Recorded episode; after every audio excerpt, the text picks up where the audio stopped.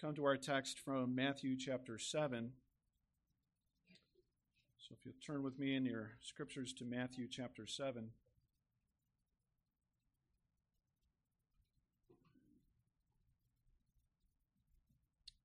We'll be reading verses 1 through 12 from Matthew chapter 7. So please give your attention to this because this is God's Word. Do not judge, or you too will be judged. For in the same way you judge others, you will be judged. And with the measure you use, it will be measured to you. Why do you look at the speck of sawdust in your brother's eye and pay no attention to the plank in your own eye? How can you say to your brother, Let me take the speck out of your eye, when all the time there is a plank in your own eye? You hypocrite. First, take the plank out of your own eye, and then you will see clearly to remove the speck from your brother's eye. Do not give dogs what is sacred. Do not throw your pearls to pigs. If you do, they may trample them under their feet and then turn and tear you to pieces. Ask, and it will be given to you. Seek, and you will find. Knock, and the door will be opened to you. For everyone who asks receives, he who seeks finds, and to him who knocks, the door will be opened. Which of you, if his son asks for bread, will give him a stone? Or if he asks for a fish, will give him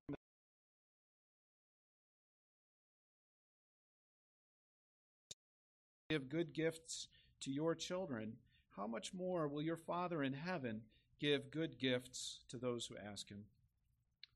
So, in everything, do to others what you would have them do to you, for this sums up the law and the prophets. That's where we'll end. Reading of Matthew chapter 7 for this morning. So, Jesus teaches here do not judge. And as we come to this section in the Sermon on the Mount, uh, this may be the most well known one. So these are words that you'll hear all the time today. Don't judge. So there's also a lot of baggage in our culture that goes along with this statement. There's a lot of baggage in the church that can go with it too. And so before we begin, we kind of need to address maybe some misunderstandings. And it seems to me that there are two categories here in the judgment. And one is the category of discernment, and the other will be the category of condemnation. So, first, there's one thing that Jesus is not teaching here that we also hear in our culture all the time, and that's live and let live. Live and let live. That's not what Jesus is teaching here. So, you hear Pope Francis, maybe you remember, he somewhat infamously said, when he was asked about homosexuals in the clergy, he said, Well, who am I to judge? And that can sound like a holy thing. It's not holy. As if there's no such thing as sin. And as if there's no one who's qualified to make even really what amounts to a simple discernment about sin. No, rather, you must make judgments. So when Jesus says, do not judge, you actually must make judgments because you must have discernment. Without discernment, you're a fool. So Romans chapter 12 tells us that we have to be able to learn, we have to learn to test and approve what God's will is, his good, pleasing, and perfect will. We have to have careful discernment. So there's a second thing that Jesus is not teaching, and that he's not teaching that the church does not have real authority. So Jesus teaches that the church does have real authority. They have the keys of the kingdom of heaven and they exercise those keys. And he tells, for example, the Corinthian church to expel the immoral brother. There's a judgment that's made there. You remember that Paul tells the Galatian church, he says that if anybody is preaching a gospel other than the one I preached to you, let him be eternally condemned. So there's a real judgment and a real authority that the church has. And that leads us to a third thing that Jesus is not teaching. Jesus is not teaching that there is no such thing as eternal judgment. There is eternal judgment. Jesus says very clearly in John chapter 5 in verse 28, he says, A time is coming. There's a future time. This time is coming when all who are in their graves will hear his voice, the Son of Man's voice, and they will come out. Those who have done good will rise to live, and those who have done evil will rise to be condemned. So Jesus is not teaching that there is no such thing as a final judgment. There is a final judgment. So this word condemned, I believe that this is the way that Jesus is using this word judgment in this passage. So there's a parallel passage, if you wanted to write this down in your notes. In Luke, Luke chapter 6 and verse 37, Jesus says, Do not judge, and you will not be judged. Do not condemn, and you will not be condemned. So I think that that's the way that Jesus is using this word in this passage. What Jesus is saying here, he's giving us a very serious warning about sin and it's about the sin of judgmentalism. It's about the sin of judgmentalism. See, there are those people, as Jesus is dealing in all of the Sermon on the Mount with what is the Christian life to look like in this present evil age? What is the kingdom of God? There are those people in, in the church who see sin in other people's lives. Maybe they see something that's not even sin in other people's lives, and they will condemn them for it. They'll condemn them for it. And so the judgmental, the judgmental, they're very sensitive to sin in other people. It's very interesting how Jesus uses the eye. It's probably the most sensitive part of the body. If you get the smallest speck of an eyelash in there, your whole life stops. So he, he deals with the eye and with the judgmental. The judgmental are sensitive to sin in other people, but they've lost all sensitivity to sin in themselves. They have a plank in their eye, and they're not even aware of it. So they can be extremely impatient with problems in other people's, but and they're very quick to recognize that speck in the eye of other people. But they don't recognize that what Jesus is teaching here is you actually have a spiritual emergency going on. If we have a speck in our eye, we might ask for help from somebody else to wash it out. But if we have a plank in our eye, it's time to call the ambulance. So, why do we need to hear this this morning? Well, as we read this passage and as we think about it in a preliminary way, it's perhaps likely that you're thinking of someone that you know who's a judgmental person. They're just everywhere, aren't they? These people, these people, they may have hurt you and they may have offended you. And we, we also know, I don't know what your experience is, people can tear churches apart. And who can't notice? Who doesn't notice a plank sticking out of someone else's eye, right? But Jesus isn't teaching here how to identify specks in other people's eyes and he's not teaching how to identify planks in other people's eyes. So if you're thinking about, and I know I'm tempted as I go through this passage as well, if you're tempted to think about the plank in someone else's eye, it might actually just be a speck. It might not even be a speck. See, we think that judgmentalism is easy to diagnose in other people's, but judgmentalism, what Jesus is teaching, it's very difficult to diagnose in ourselves. Judgmentalism is very difficult to diagnose in ourselves. And we imagine that in our sagacity, we can clearly see it in other people. But today's text is not about examining other people, it's about examining yourself.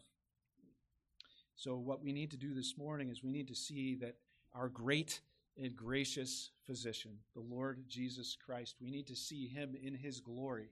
I hope we can do that by his Spirit and by his work. And we need the Spirit of Christ to diagnose and to treat planks and specks. And so, to help us think about Jesus and his command here and his, his warning here do not judge, we'll be using three points. And those are on your outline if you care to take notes on that. The first point is with the measure you use, it will be measured to you. With the measure you use, it will be measured to you. Secondly, we'll be thinking about Jesus. He is the judge. Jesus is the judge. Well, I hope we can praise God for that. And thirdly, do unto others as you would have them do unto you. So, for our first point, with the measure you use, it will be measured to you. And if you think about it, what people, as we think uh, about how other people see us and judge us, this is supremely fair. With the measure you use, it will be measured to you. This is exactly perfectly just and fair. So if we can use a modern measure and say if I use a measuring tape to measure this, and especially as I'm measuring another person, Jesus says in the judgment, that is the exact same measure that will be used for you. And if you're like me, that can be a little disconcerting.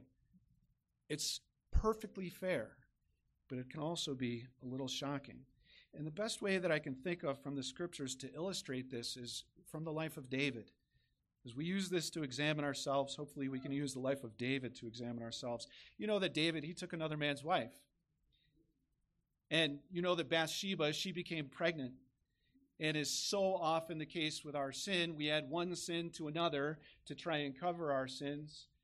And so David has her husband Uriah brought home from the front, tries to get Uriah to sleep with his wife so that he can cover up with his sin. But Uriah, being more righteous, even as a non Israelite, being more righteous than David in this case, he won't sleep with his wife. So David has to add one greater sin to his other sin of adultery, and he has Uriah sent to the front where he has Uriah murdered by the sword of the Ammonites. So we can all see this that this is not just a speck in David's eye, but David can't see it in his own eye. So God, in his grace and his mercy, he sent the prophet Nathan to David. We read about that in 2 Samuel uh, chapter 12 where Nathan, being a wise man, he goes and he tells a parable to David, David the shepherd. And he says to David, he says, You know, there were two men, and these men in a certain town. There was one who was rich, and there was other another who was poor. And the, the rich man, he had many sheep and many cattle, but this poor man, he only had one little ewe lamb that he bought, and he treated it as a pet. The pet even ate from his table and drank from his own cup. And this pet grew up with him and with his children, and the pet was like a daughter to him. He loved him, he shared his food. And those of you who love your pets, you may know the same kind of love for your animals. And Nathan tells this story to David likely just because David was a shepherd. And David probably loved the sheep that he cared for. David loved animals as well. And Nathan goes on to say, well, one day the rich man has a, a guest come to visit, and he doesn't want to take from his own flock. So he uses his authority to take this man's sheep and he kills it and he feeds it to his guest. And David said, what, what judgment do you render, David? What is your judgment? And David says, This man should die. It's actually not allowed by the law. David goes one step further than the law allows, and David backtracks and he says, I will put the fullness of the law on this man. And he says, As surely as the Lord lives, the man who did this deserves to die, and he must pay for that lamb four times over because he did such a thing and had no pity. So you'll see that law in Exodus chapter 22. That's the measure that David uses, the fullest extent of the law. And then Nathan tells him, You are the man. See, the fullest extent of the law requires death for adultery and for murder. As we think about judgment and the condemnation of others in their sins, the same thing can happen to us too. We have a moral outrage, right? An anger that wells up in us. The justice of God has been violated. And we can read about this and we can think about it as we read in passages like Romans chapter 1 and I think that this starts to happen to us, especially as we come to like a new election cycle, right? We see the sin of others and we, we hear God's righteous judgment against those who commit heinous sins. We read in Romans tw- uh, chapter 1 that those who are filled with every kind of wickedness, evil, greed, and depravity, the sexually immoral, the perverse, the murderers, the God haters, those even who invent ways of doing evil, new things that we may never have heard of. And although they know God's righteous decree, they know God's righteous decree that those who do such things deserve death, they not only continue to do these very things, but they also approve of those who practice them and maybe legislate in favor of those who practice them. And our moral, righteous indignation can be stirred up. And then we turn the page to Romans chapter 2. And if you look with me at Romans chapter 2 and verse 1, you therefore have no excuse, you who pass judgment on someone else. For at whatever point you judge the other, you are condemning yourself, because you who pass judgment do the same things. Now we know that God's judgment against those who do such things is based on truth. So when you, a mere man, pass judgment on them and yet do the same things, do you think you will escape God's judgment? Or do you show contempt for the riches of his kindness, tolerance, and patience, not realizing that God's kindness leads you toward repentance? say that again. Not realizing that God's kindness leads you toward repentance. But because of your stubbornness and your unrepentant heart, you are storing up wrath against yourself for the day of God's wrath, when his righteous judgment will be revealed. God will give to each person according to what he has done. It seems to me that what Paul is doing in Romans chapter 1 and chapter 2 is very similar to what Nathan is doing with David as he comes to him and says, You are the man. Jesus tells us it's with the measure that you use that it will be measured to you. And that'll bring us to our second point, and that is thankfully, Jesus is the judge. Jesus is the judge. I'd like us to think about John chapter 5, if you'd like to turn with me in your scriptures to John chapter 5 and verse 21. We see Jesus is the judge.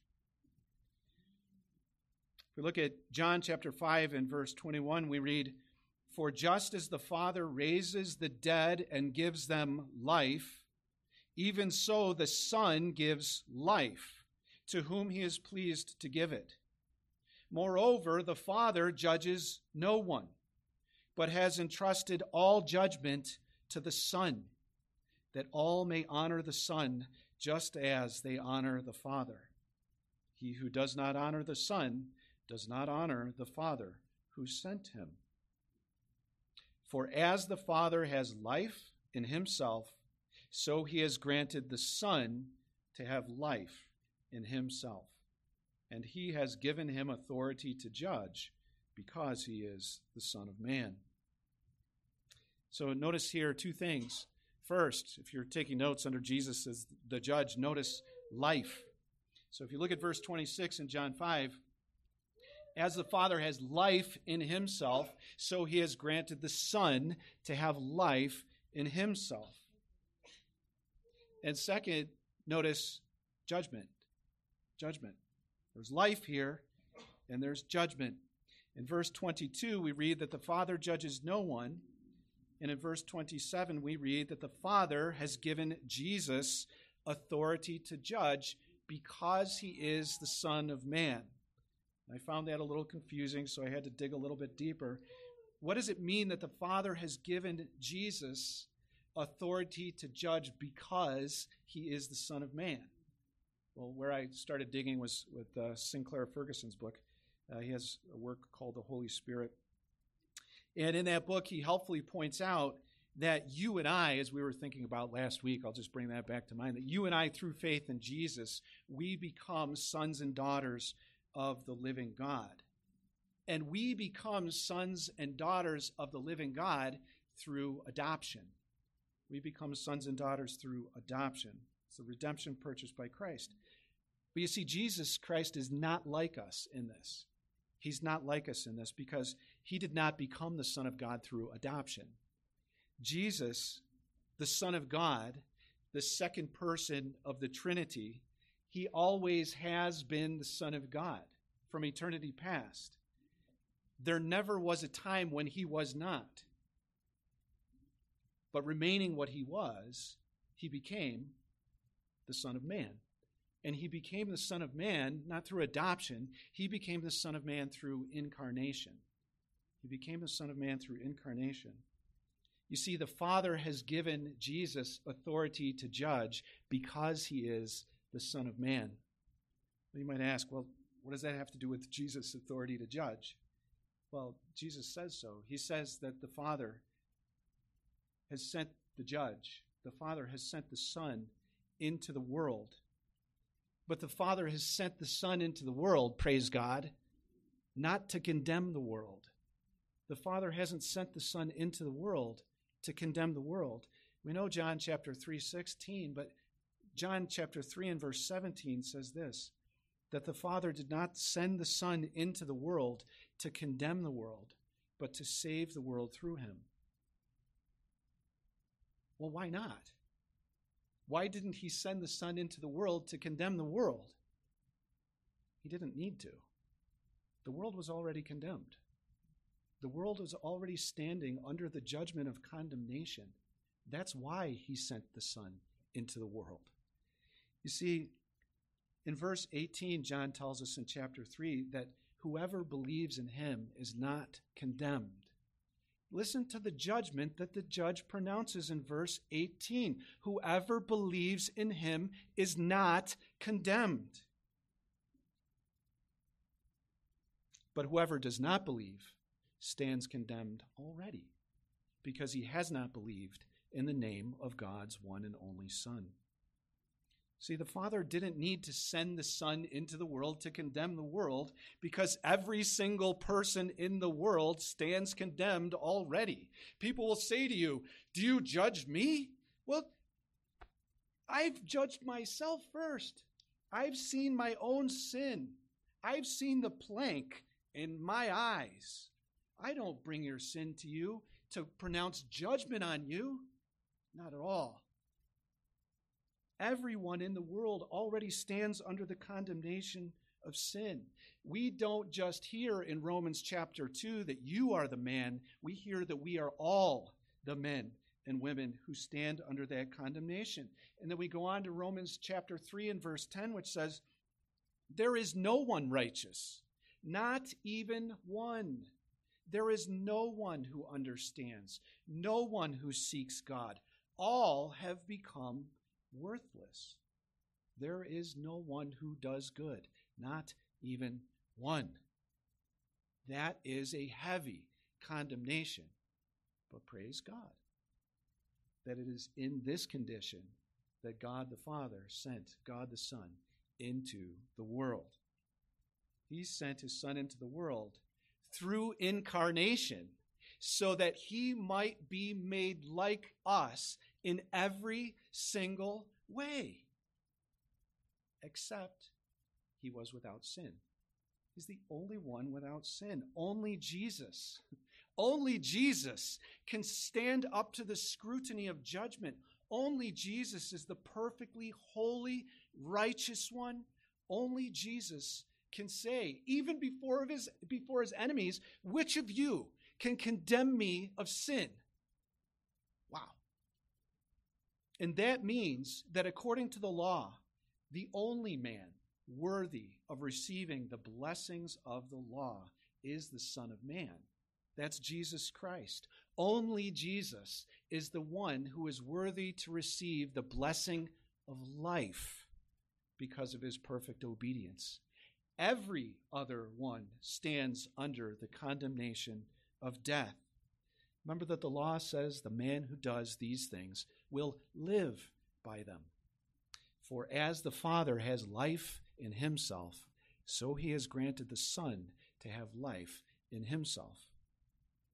So, secondly, we see that because the Son of Man, because Jesus is the only one without sin, that only Jesus is worthy to be the Lamb of God Only Jesus is worthy to be the Lamb of God, to take away the sin of the world. Only Jesus had authority to lay down his life for sin. Only Jesus was worthy. And only Jesus was able, through his suffering, to satisfy the wrath of God for sin, for each and every one of his people, for each and every one of you who put your faith and trust in him. See, we can think of past judgments for, th- for sin. Think of all the way back in the book of Genesis with Noah. God sends a flood upon the whole world to wash it clean. But it didn't wash it clean of sin.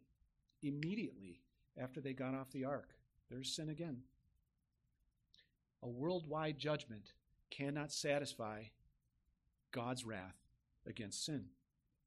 And we could think of that judgment. If water didn't work, we can look to fire. Also in Genesis, the fire comes down from heaven and consumes Sodom and Gomorrah, the wrath of God. But even fire cannot satisfy the wrath of God against sin. And even as we've said, I think it was two weeks ago now, but even in the, the judgment of eternal hell, in the eternal fire, the wrath of God against sin will never be fully satisfied. It's only in the cross of Jesus Christ that we see the fullness of the wrath of God satisfied in the person of Jesus. Sin has been fully expiated. Jesus can say, as he hangs from the cross, It is finished. Judgment has been pronounced against sin, and it is finished. See, only Jesus, only the perfect Son of God, only that perfect Son of Man can stand before the righteous Father and can say, He can declare about you on your behalf that by my blood it is finished. Their debt for sin has been paid in full. Praise God. It's gone, washed away. Only Jesus had authority to lay down his life for sin. And only Jesus had authority to take up his life again because he has destroyed sin and death on behalf of his people.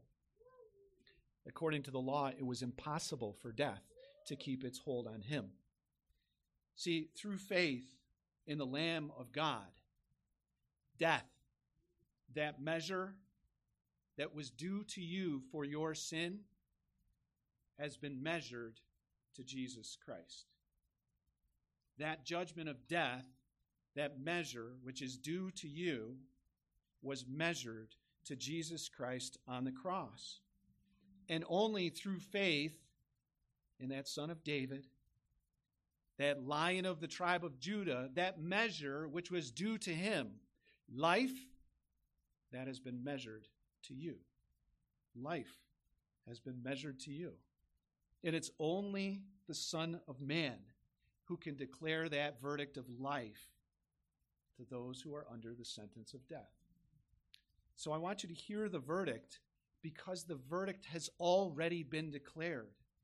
Jesus says in John chapter 5 and verse 24, He says, I tell you the truth. Whoever hears my word and believes him who sent me has eternal life and will not be condemned. You Will not be condemned. This is how we can have confidence on the day of judgment, John tells us again in 1 John, because you have eternal life and you will not be condemned. That is the pronouncement of the judgment. Jesus goes on to say in John 5 that you have crossed over from death to life crossed over from death to life. Jesus goes on to say, I tell you the truth, a time is coming and has now come. That time is now. It has now come when the dead will hear the voice of the Son of God, and those who hear will live. That's through the preaching of the gospel. Those people who embrace the gospel by faith, those who are dead in their transgressions and sins, and yet Jesus Christ calls them through the preaching of the gospel. They hear the voice of the Son of God, and those who hear will live. And if you have not heard that voice, I invite you to hear it, to put your faith and trust in the only one who can save you from the condemnation of death. Jesus says that the time has now come when the dead will hear the voice of the Son of God, and those who hear will live. For as the Father has life in himself, so he has granted the Son to have life in himself, and he has given him authority to judge because he is the Son of Man. Jesus has the right and the authority to make that pronouncement for you. Praise God. So if you are in Jesus Christ, this is the measure that has been used to you. And if we think about like a measuring tape, uh, that's not a great example because the measure of life that has been used to you is eternal. It's eternal life which has been measured to you. This is the grace of God. That though you are a sinner, that through faith you have eternal life in Jesus Christ, that your sin has been washed free. And this grace is the gift of God to you. It's not anything that comes from yourself. So praise God that Jesus, He is the only one who is worthy to judge. And praise God that through faith in Him, He has already declared judgment. He's already declared that judgment towards you, and that judgment is life, eternal life. So that'll bring us to our last point, our third point. Do unto others as you would have them do to you. Because this sums up the law and the prophets. So, first, when you are tempted to judgmentalism, how will you measure it to your brothers and sisters in Christ? How will you measure it to the people who are in the chairs next to you? because you have already heard the verdict concerning them. This is one of the things that we want to keep first in our mind. I've already heard the verdict concerning you, and it's life. See, Romans chapter 8 and verse 1 pronounces this about you, and it also pronounces it about your brothers and sisters. Romans 8 and verse 1 Therefore, there is now no condemnation for those who are in Christ Jesus, because through Christ Jesus, the law of the Spirit of life has set me free from the law of sin and death. There is no condemnation for you in Christ Jesus, and there is no condemnation for your brother and sister in Christ Jesus. See, no matter that speck of sin, there is sin in your brothers and sisters. and, and I've only been here three weeks. You've probably already seen it in me too. If I was here for fourth week, I guarantee you would if you hadn't. Maybe it was because you weren't here yet. But no matter that sin that you see in your brother and sister, the sin of judgmentalism is worse. Why? Because what it does is it takes that verdict of life which has been pronounced against them, and it, we, we take it. I want to be careful here, but it's almost as if you are then the appellate judge who says, no, there's a court of appeals that somehow comes after the verdict which has been pronounced and I pronounce condemnation. You see, this is exactly what Satan does in the book of Job. God says, innocent. Satan says, uh uh-uh, uh, guilty. And so what he does is he accuses Job, condemns Job, but he also condemns the righteous judgment of God. That's why judgmentalism is so dangerous. So, what do you do? If you find that, like David, you realize you are the man. And I, what do I do when I realize I am the man? Well, I'm the one with the plank in my eye. So part of what we could do is we ask, we seek, and we knock. Ask, seek, and knock. Here's how we ask and we seek and we knock. And it's so easy to do, isn't it? God, I have forgotten your grace to me in the Lord Jesus Christ. Please help me to see it with my eye, which is full of wood. Please help me to remember the grace shown to me in the Lord Jesus Christ, the one who is the judge, but the one who was judged for my sins. Please remove that plank from my eye. See, that's exactly what David did when he realized that he was the man. He went and he wrote Psalm 51 God, be merciful to me, and it's on your love that I rest my plea. By your vast abounding grace, my transgressions all erase. Please wash that sin. Jesus says, right, you, have already been washed, but we still need to have our feet washed. So we repent. So David says to Nathan, finally, I have sinned. And Nathan says back to him, You will not die.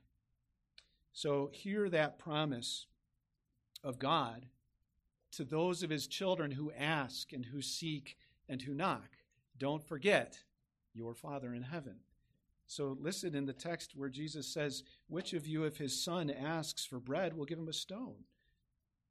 Or if he asks for a fish, will give him a snake? If you then, though you are evil, know how to give good gifts to your children, how much more will your Father in heaven give good gifts to those who ask him? See, the Christian life is a life of continual asking. It's not even it's not even a morning by morning or evening by evening. It's minute by minute that we are reliant on God's grace for us to interact toward him and toward one another in love. And so we often have to stop and say, "Please help me to see." So Jesus says in this at a parallel passage in Luke chapter 11 when he's we're seeing he says, How much more will your Father in heaven give, gifts, give good gifts to those who ask him? In Luke 11, he says, How much more will your Father in heaven give the Holy Spirit to those who ask him? The fruits of the Spirit, we need them the love and the joy and the peace, and you can finish the list patience and kindness and goodness and faithfulness and gentleness and self control. Right? The, the Christian life is a continual asking and seeking and knocking for those gifts of the Holy Spirit. And so we praise God that Jesus is that great physician who does remove planks from our eyes, and he also removes specks. So maybe it's still in the back of your head, but what about my brother's eye? Yeah, it's true. I know. Well, your brother is also a sinner who is justified by grace, the same way that you are, by the same person that you are. And what do we do when we do see a speck in our brother's eye? Well, John tells us again in 1 John chapter 5 and verse 16, he says that if anyone sees his brother commit a sin that does not lead to death, he should pray, and God will give him life. We don't have to go poking into people's eyes. The simple answer is he should pray, and God will give him life. Galatians chapter 6 and verse 1 says, Brothers, if someone is caught in a sin, you who are spiritual should restore him gently. But watch yourself, or you also may be tempted. Tempted to what? Tempted to the same sin that they're in? Maybe. But tempted to the sin of judgmentalism? Certainly. And Paul goes on there in Galatians 6 and says, Carry each other's burdens, and in this way you will fulfill the law of Christ. That's the sum of the law and the prophets. Carry one another's burdens. So, second, as we think of do unto others as you would have them do to you, I would also offer you this well, how will you measure it uh, even to God's enemies? How will you measure even to God's enemies? See, as Christians, as we witness to those who are still dead in their transgressions and sins, we have no other gospel me- there is no other gospel measure. And so we have no other gospel measure except be reconciled to God. Be reconciled to God. See 2 Corinthians chapter 5 in verse 14 teaches us this that Christ's love compels us not the judgmentalism of our hearts, but his love compels us because we are convinced that one died for all, and therefore all died. And he died for all that those who live should no longer live for themselves, but for him who died for them and was raised again. So from now on, we regard no one from a worldly point of view. Say that again. So from now on, we regard no one from a worldly point of view, even those who take the other side of the political aisle. And though we once regarded Christ in this way, we do so no longer. Therefore, if anyone is in Christ, he is a new creation. The old has gone, the new has come. All this is from God, who reconciled us to himself through Christ and gave us the ministry of reconciliation. That God was reconciling the world to himself in Christ, not counting men's sins against them. And he has committed to us the message of reconciliation. We are therefore Christ's ambassadors, as though Christ were making his appeal through us. Ready? We implore you on Christ's behalf be reconciled to God. It's an invitation, but it's imploring. We beg you on Christ's behalf, be reconciled to God. Because God made him who knew no sin to be sin for us, so that through him we might become the righteousness of God. Praise God. So, our message is the same as the message of the apostles be reconciled to God. That does include the message of God's wrath for sin. We are not saying that there is no such thing as a day of judgment. That day of judgment is coming, it is certain, and it is fixed.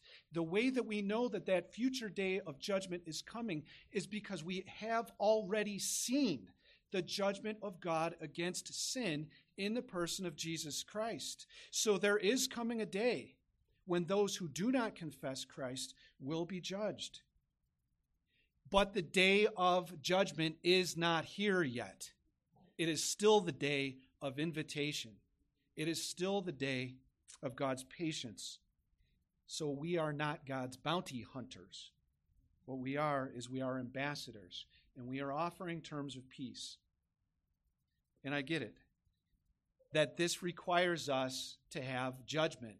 This requires us to have supreme and sublime discernment. See, Jesus sends us out as sheep among wolves. You're like, people are probably not going to like to hear that message. Well, that's true. Jesus sends us out as sheep among wolves. He tells us to be as shrewd as snakes and innocent as doves. We have to have discernment. And Jesus tells us, don't give to dogs what is sacred. And don't throw your pearls in front of pigs, because if you do, if you don't have this discernment, they may trample them under their feet and then turn and tear you to pieces. So this requires a lot more than the sermon has. We must have discernment about how and where and, and the way we offer the gospel. So in Matthew 10, you remember that Jesus sent out the 12 and he said, If they do not listen to you, shake the dust off of your feet, and it will be more bearable in the day of judgment for Sodom and Gomorrah than it will be for that town. But we also ask, seek, and knock for real and genuine opportunities to offer the grace of God to those who are still under the sentence of condemnation. And we also ask for the discernment to know how to do this. So that is not easy because the Christian life, as we've been saying, is a continual reliance on God, on the work of the Holy Spirit to give us discernment.